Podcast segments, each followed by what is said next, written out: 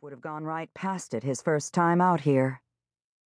A woman with wild, dark red hair ducked under the low hanging branches of a gnarly tree.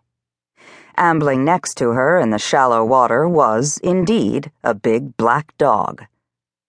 The woman looked straight at Scoop, and even in the gray light, he saw that she had bright blue eyes and freckles, a lot of freckles. She was slim and angular, her hair down to her shoulders damp and tangled. She continued toward him, the dog staying close to her. She didn't seem particularly taken aback by finding a man standing in the doorway of the remote ruin. Scoop wouldn't blame her if she did.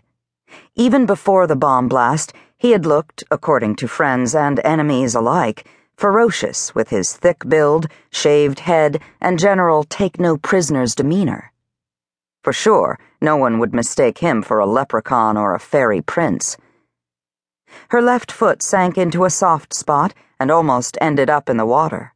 Mud stains came to the top of her wellies. I saw footprints back there, she said cheerfully, pointing a slender hand in the direction she'd just come.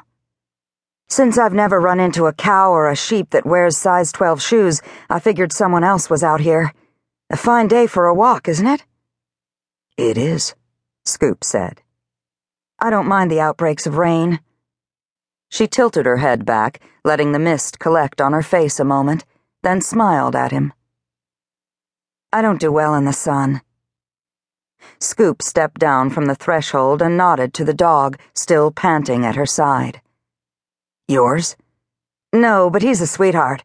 I suppose he could be aggressive if he or someone he cared about felt threatened. A warning? Scoop noticed she wore a rain jacket the same shade of blue as her eyes and held an iPhone in one hand, perhaps keeping it available in case she needed to call for help. It would be easy to think it was still 1900 in this part of Ireland, but that would be a mistake. For one thing, the area had decent cell phone coverage. Looks as if you two have bonded. I think we have indeed. She slipped the iPhone into a jacket pocket. You're the detective who saved that girl's life when the bomb went off at your house in Boston last month. Wisdom, right? Detective Cyrus Wisdom? He was instantly on alert, but he kept his voice even. Most people call me Scoop. And you would be? Sophie. Sophie Malone. We have friends in common, she said, easing past him to the ruin. The dog stayed by the stream. I'm from Boston originally. I'm an archaeologist. What kind of archaeologist? She smiled. The barely employed kind. You're in Ireland to recuperate? I heard you were hurt pretty badly. I ended up here after attending a friend's wedding in Scotland a few weeks ago. Abigail Browning's wedding. She's the detective who was kidnapped when the bomb went off. I know who she is. Sophie Malone seemed unfazed by his response. Abigail was still on her extended honeymoon with Owen Garrison, an international search and rescue expert with roots in Boston, Texas, and Maine. Will Davenport had offered them his house in the Scottish Highlands for their long awaited wedding, and they'd accepted, quickly gathering family and friends together in early September. Scoop, just out of the hospital, had had no intention of missing the ceremony. Wasn't it too soon for you to fly, given your injuries? Sophie asked. I got through it. She studied him, her expression suggesting a focused, intelligent mind.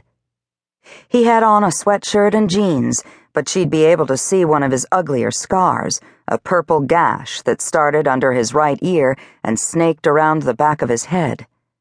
Finally, she said, it must be hard not to be in Boston with the various ongoing investigations. You have all the bad guys, though, right? They're either dead or under arrest. I thought you said you were an archaeologist. How do you know all this? I keep up with the news. That, Scoop decided, wasn't the entire truth. He was very good, one of the best in the Boston Police Department at detecting lies and deception and if Sophie Malone wasn't exactly lying, she wasn't exactly telling the truth either. She placed her hand on the rough gray stone of the ruin. You know Keira Sullivan, don't you?